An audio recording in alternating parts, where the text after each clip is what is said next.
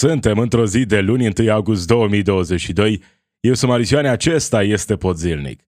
Tensiuni la granița dintre Serbia și Kosovo, după ce autoritățile au impus schimbarea plăcuțelor de matriculare auto și a documentelor de identitate sârbești cu unele kosovare. Misiunea NATO din Kosovo anunță că este gata să intervină dacă stabilitatea este amenințată. Claus Iohannis spune că România va continua să apere drepturile și interesele minorităților sale. UDMR nu se leapădă de Victor Orban. Liviu Dragnea a anunțat că vrea naționalizarea companiilor strategice dacă revine la putere. În ciuda realității, primarul Nicu Șordan susține că parcurile din București sunt curate. Iar cei care fac glume despre biserică în Polonia ar putea primi 2 ani de închisoare. Acestea sunt câteva dintre subiectele de astăzi. Rămâi cu mine, începe Pod Zilnic. You are listening to the Podzilnic podcast. News and commentary from a progressive perspective. Un conflict pe care l-am fi vrut cu siguranță stins, în realitate arde mocnit de mai mulți ani și este acum pe cale să se reaprindă. Tensiuni la granița dintre Serbia și Kosovo, unde au fost auzite inclusiv focuri de armă. Aceste tensiuni s-au aprins după ce guvernul din Kosovo a anunțat că de la 1 august va impune schimbarea plăcuțelor de matriculare auto și a documentelor de identitate sârbești cu unele kosovare. Sârbii au blocat mai multe drumuri și au fost auzite focuri de armă, ceea ce a dus la închiderea a două puncte de trecere a frontierei. Președintele Serbiei, Alexander Vucic, a acuzat partea kosovară de provocări și a spus că atmosfera a atins punctul de fierbere.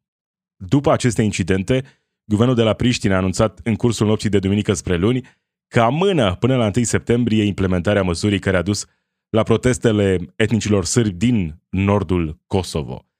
Un conflict care ar putea să genereze noi și noi probleme în această zonă în care suntem și noi. Un nou conflict în apropiere de România? E posibil. Nu e cel mai probabil scenariu în acest moment, dar uh, nu este imposibil să vorbim despre posibilitatea ca acest uh, început de conflict să fie speculat. Să fie speculat de cei care își doresc să creeze mai multă instabilitate în zonă. A venit și răspunsul NATO. Misiunea NATO în Kosovo a precizat într-un, uh, comunicat de presă că este gata să intervină dacă stabilitatea este amenințată.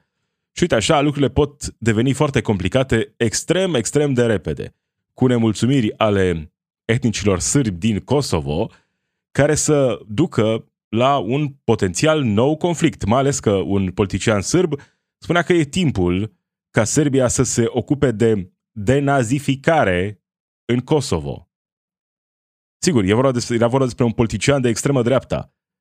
Da, ă, astfel de ă, mesaje sunt cu atât mai periculoase într-o perioadă ca aceasta în care există uh, multe motive ca oameni uh, sau entități uh, bine sau rău intenționate să speculeze anumite momente și să insiste pentru a crea și mai multă instabilitate în această zonă. Nu știu cât de plauzibil este acest scenariu în acest moment, dar e încă un motiv de îngrijorare. E unul dintre acele subiecte pe care nu le putem ignora. Pentru că, așa cum spuneam, conflictul ăsta Hars Mohnida nu a dispărut cu adevărat niciodată. Motiv pentru care încă avem în această zonă trupe de menținere a păcii, trupe NATO. Trupe NATO din care, evident, fac parte și militari din armata română. Conflictul acesta uh, poate se va opri aici, poate se va găsi o soluție de compromis, dar ăsta e un scenariu. Celălalt scenariu e că s-ar putea complica lucrurile. Pentru că într-o perioadă cu crize suprapuse, cei care profită de aceste crize suprapuse sunt cei care oricum asta, asta își doresc. Care așteptau momentul propice în care mesajul lor să prindă. Extrema dreaptă câștigă teren peste tot prin lume. Iar astfel de politicieni, de orice parte s-ar afla ei a baricadei, fie că sunt din Kosovo sau din Serbia, extrema dreaptă, are multe lucruri în comun prin felul în care acționează. Dar acele lucruri pe care le au în comun nu îi vor aduce la pace. Îi vor aduce la și mai multe conflicte. pentru că au strategii, uh, ideologii, uh, uh, mod de abordare, toate sunt similare. Numai că își doresc lucruri diferite. Își doresc să fie ei cei care câștigă. Multe semne de întrebare în legătură cu ceea ce va urma. A fost amânat termenul, dar ce va însemna asta mai departe? Poate doar o amânare a unor noi uh, proteste care evident pot degenera. E unul dintre acele subiecte pe care trebuie să îl păstrăm așa în atenția noastră în perioada următoare. Președintele României, Claus Iohannis, a susținut un discurs zilele trecute în care spunea, printre altele, că România va continua să apere drepturile și interesele minorităților sale. Asta vine la o săptămână după ce am avut în România discursul uh, rasist, neonazist al lui Victor Orban. Acesta pare să fie răspunsul lui Claus Iohannis. România va continua să apere drepturile și interesele minorităților sale și să depună eforturi pentru a construi o societate cât mai inclusivă și tolerantă. Crezul european, unitate în diversitate, este întărit de evenimente precum cel la care participăm astăzi. Niciodată, nicio dezbatere nu va putea să înlocuiască și cu atât mai puțin să deterioreze relațiile armonioase clădite în timp între români și cei cu care aceștia au împărțit vicisitudinile istoriei și cu care acum își construiesc destinul european. Da, sigur, Claus Iohannis uh, cu un discurs pregătit, uh, da, apărăm interesele minorităților, nu sunt conflicte, uh, vom munci pentru un viitor mai bun împreună. Lucruri care aparent sunt corecte, dar nu observă realitatea din teren. Claus Iohannis, care e preocupat mai degrabă de alte lucruri decât să observe realitatea din teren. În același timp, UDMR nu se leapă de, de Victor Orban, deși Iohannis, PSD și PNL insistă, așa cum scrie adevărul.ro. Uh, li s-a cerut celor de la UDMR să îl critique, să se dezică de Victor Orban, dar nu se întâmplă lucrul acesta. A trecut deja o săptămână și ceva de la cele declarații. UDMR fie nu comentează, fie spune că nu s-a întâmplat nimic greșit acolo. În declarațiile pe care UDMR, prin vocea președintelui Kelemen Hunor, uh, le dau publicațiilor de limbă maghiară. Când vorbesc um, în publicații pentru uh, în limba română, acolo spun nu comentez, nu spun nimic. Nu comentez faptul că nu comentez. Când a vorbit într-o publicație pentru uh, în limba maghiară, președintele UDMR, nu că de fapt nu se putea interpreta nimic, că n-a fost nimic rasist acolo. Cineva care zice că națiunile unde rasele uh, uh, sunt uh, diferite, unde există un mix de rase, nu mai există. El vrea ca națiunea sa să rămână uh, una nemixată, neremixată.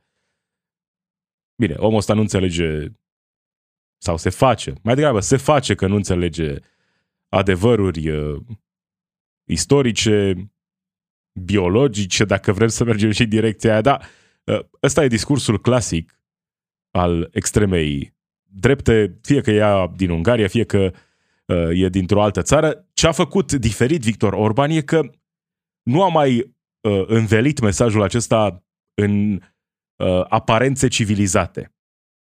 A mers direct cu mesajul acesta brut, dur, pe care oricum extrema dreaptă îl promovează peste tot. Numai că uneori găsesc anumite formulări care să nu, să nu pară atât de dure, să nu, pară, să nu fie atât de clare, să lase ceva loc de interpretări. În acest discurs, discursul uh, rasist al lui Victor Orban nu a mai lăsat loc de niciun fel de interpretări. Lucrurile au fost extrem de clare. De asta și reacția. Dar astfel de mesaje sunt transmise mereu și mereu de extrema dreaptă, oriunde ar fi acea extremă dreaptă.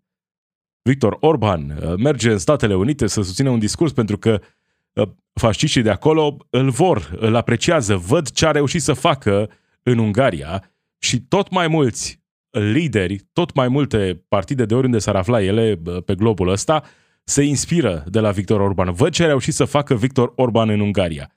Să distrugă uh, cu totul opoziția, să mimeze uh, prin oamenii săi în anumite situații opoziția pentru a distruge orice șanse de a-i se lua vreodată puterea.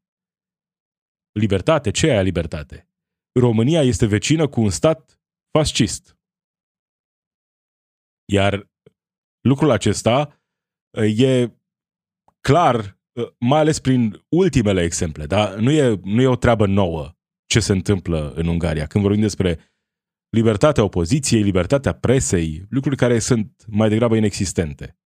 Victor Orban le-a arătat multor lideri ce înseamnă să prei cu adevărat puterea și să o păstrezi după ce ai preluat-o. Prin mijloace care, de la o distanță mare, mare, pot părea aproape democratice. Evident că nu sunt. Dar ai acolo uh, niște argumente care, în anumite situații, pot părea plauzibile. Hai că nu e chiar atât de rău, hai că există totuși libertate.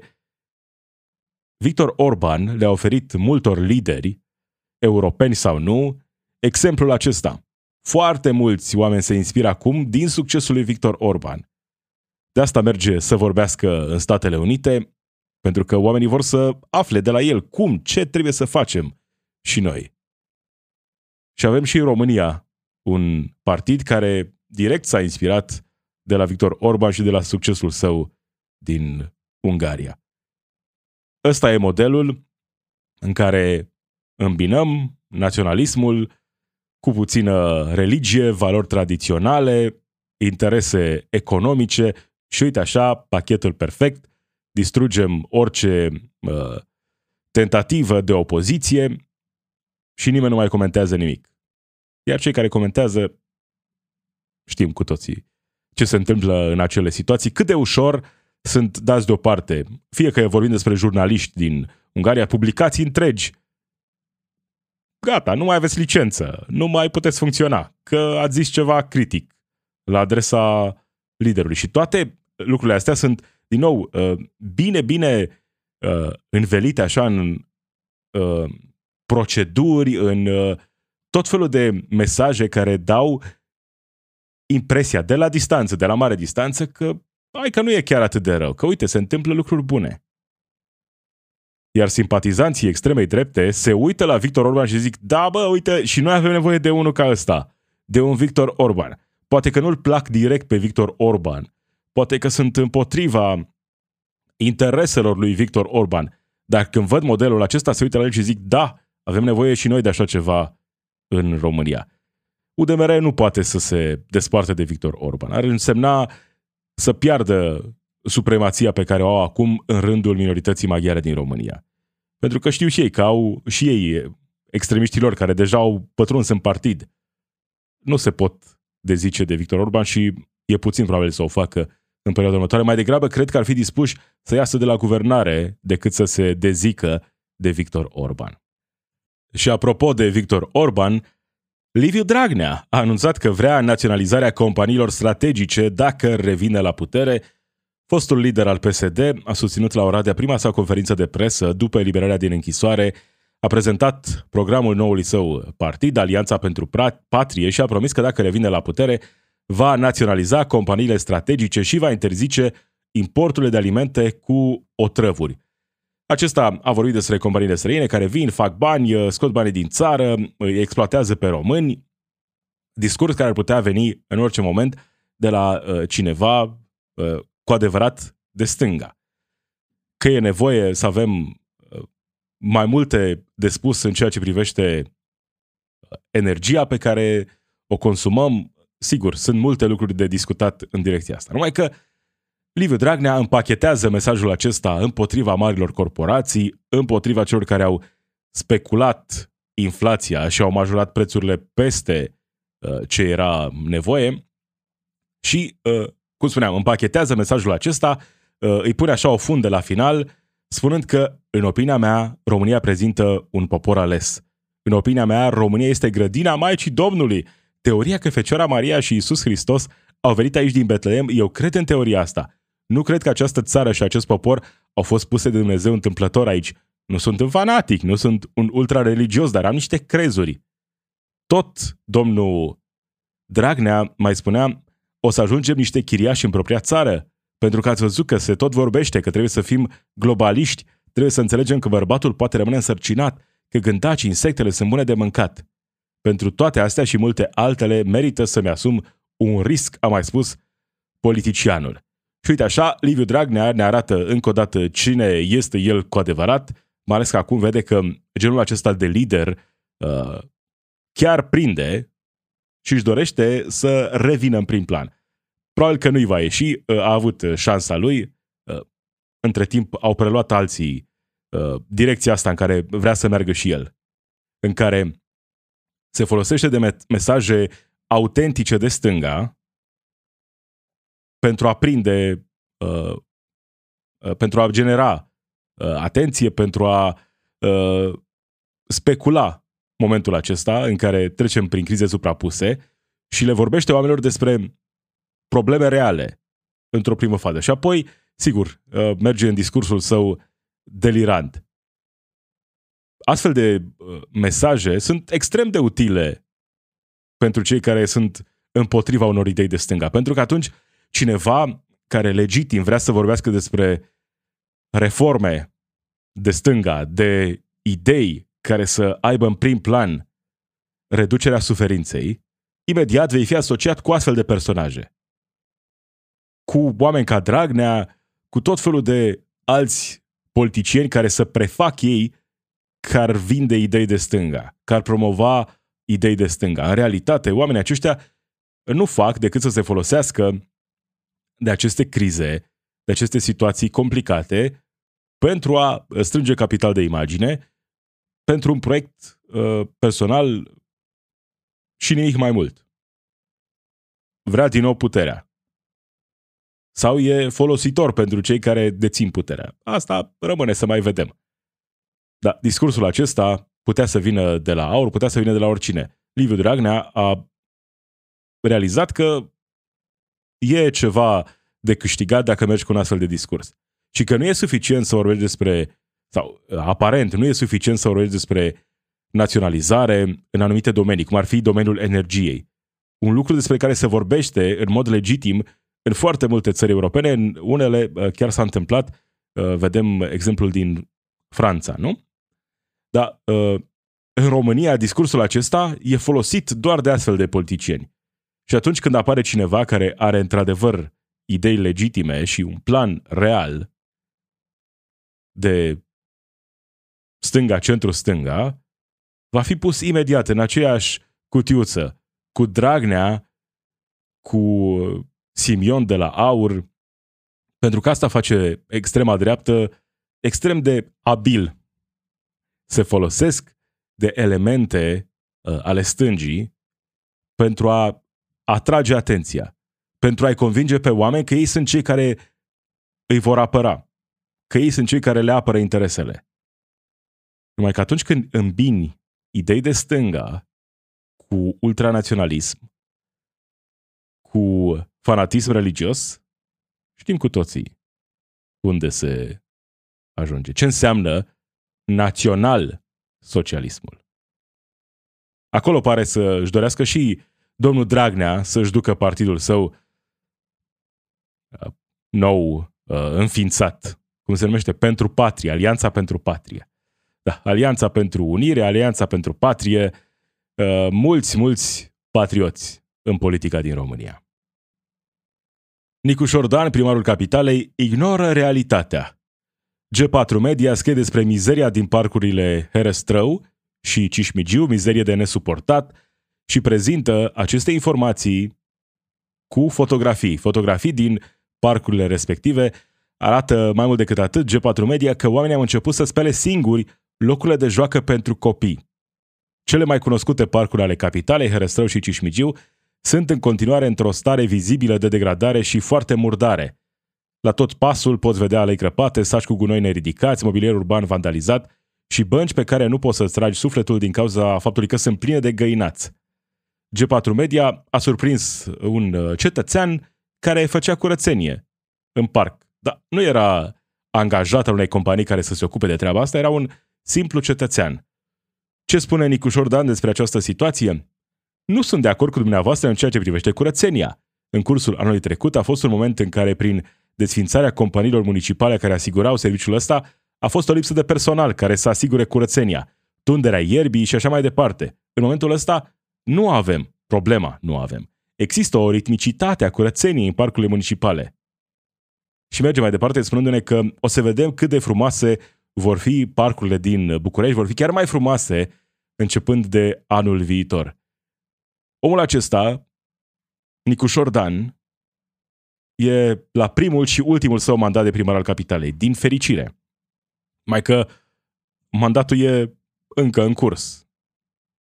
Cei care locuiesc în București vor trebui să mai sufere sub conducerea uh, liderului Nicușor Dan încă o perioadă bună de timp.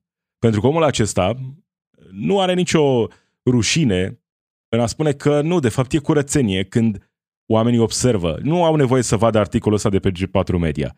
Cei care merg prin parcurile din București observă cu ochiul liber ce se întâmplă și cum arătau aceste parcuri în urmă cu câțiva ani și cum arată astăzi. Asta nu înseamnă că tot ce s-a întâmplat înainte era bine și că uh, asta, nu știu, uh, e cumva uh, o laudă la adresa vechilor administrații. Nu, dar anumite lucruri s-au schimbat și nu s-au schimbat în bine. Asta e ceea ce observă foarte mulți oameni. Iar acestea sunt lucruri fundamentale care țin de calitatea vieții. Oamenii au nevoie să se relaxeze, copiii au nevoie să se joace. Unde să facă lucrul acesta? Păi unde? În viitoarele parcuri private ale primarului Nicușor Dan. Că asta va fi explicația dacă parcurile administrate teoretic de primărie, mai degrabă lăsate uh, în voia uh, sorții, dacă acele parcuri vor fi oribile, murdare, uh, neîngrijite, păi hai să le privatizăm, că o să vedeți ce bine o să fie acum. Iar asta nu e o glumă. Primarul Nicușor Dan chiar are un astfel de proiect cu o firmă din grupul, alt, grupul Antold pentru a uh, privatiza, concesiona parcul uh, din apropierea Parlamentului, parcul Izvor.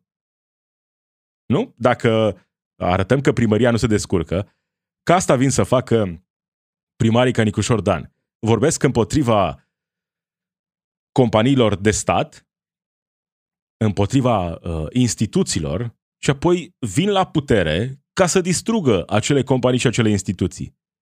Să privatizăm, să concesionăm, că asta e singura soluție pe care o văd oamenii cu astfel de gândire atunci când vorbim despre administrarea domeniului public, de exemplu. Nu, că statul nu poate, știi, trebuie să vină privații. Numai că statul, autoritățile locale pot să facă lucrul acesta. Pot să o facă mult mai bine și pentru toată lumea. Dacă își dorește să facă lucrul acesta. Numai că dacă ai un alt interes, dacă îți dorești să faci ceva mai mult pentru uh, privații care te-au susținut să ajungi la putere, atunci, uh, sigur, trebuie să, să recurgi la astfel de tactici în care în fața adevărului, din poze, din realitatea de zi cu zi a oamenilor, tu spui că nu, că e în regulă, că totul e perfect și că o să fie oricum mai bine, oricum mai bine anul viitor. Cei care fac glume despre biserică ar putea primi 2 ani de închisoare, așa cum scrie antena3.ro. E vorba despre o inițiativă din Polonia, unde ministrul justiției strânge semnături pentru revizuirea codului penal, uh, astfel încât uh, cei care uh, fac glume, de exemplu, la adresa bisericii, să fie amendați. Cu ce ne privește pe noi, subiectul acesta? Păi, uh, ceea ce se întâmplă astăzi în Polonia s-ar putea să se întâmple uh, și în România la un moment dat.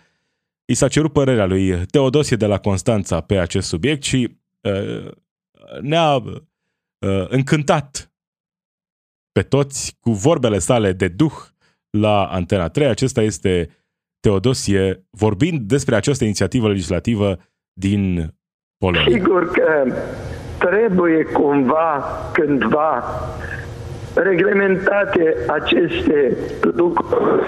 Adică credincioșii nu îi agresează pe necredincioși, nu îi ironizează, îi lasă în modul lor de a se comporta.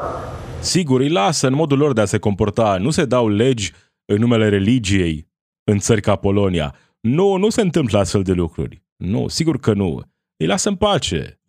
Absolut. Și necredincioși trebuie să nu agreseze pe credincioși. Cred că au întrecut măsura, de aceea Ministrul Justiției din Polonia a găsit la aceste inițiative ca să nu mai existe aceste tensiuni între credincioși și necredincioși. De ce să fie instituția bisericii atât de blamată?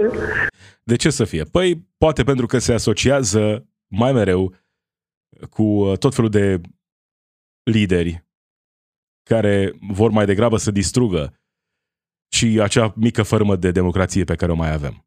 Poate pentru că se asociază cu tot felul de oameni care promovează ura.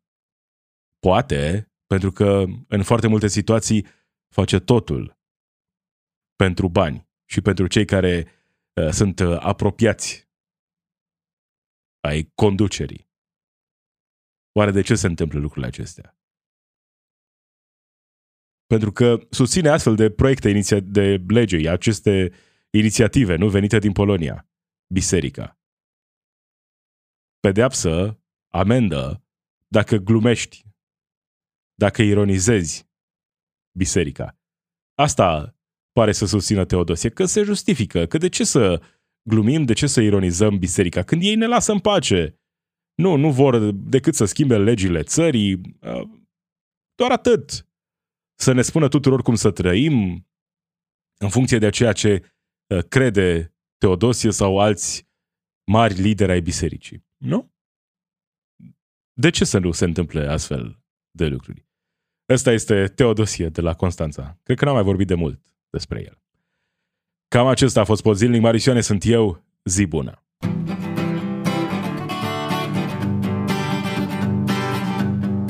It's we who run the weapons plants and fight the wars they wage, and who work consumer hotlines from the inside of a cage.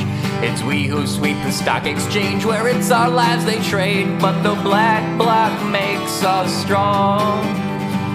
Solidarity forever, solidarity forever, solidarity forever, for the black bloc makes us strong.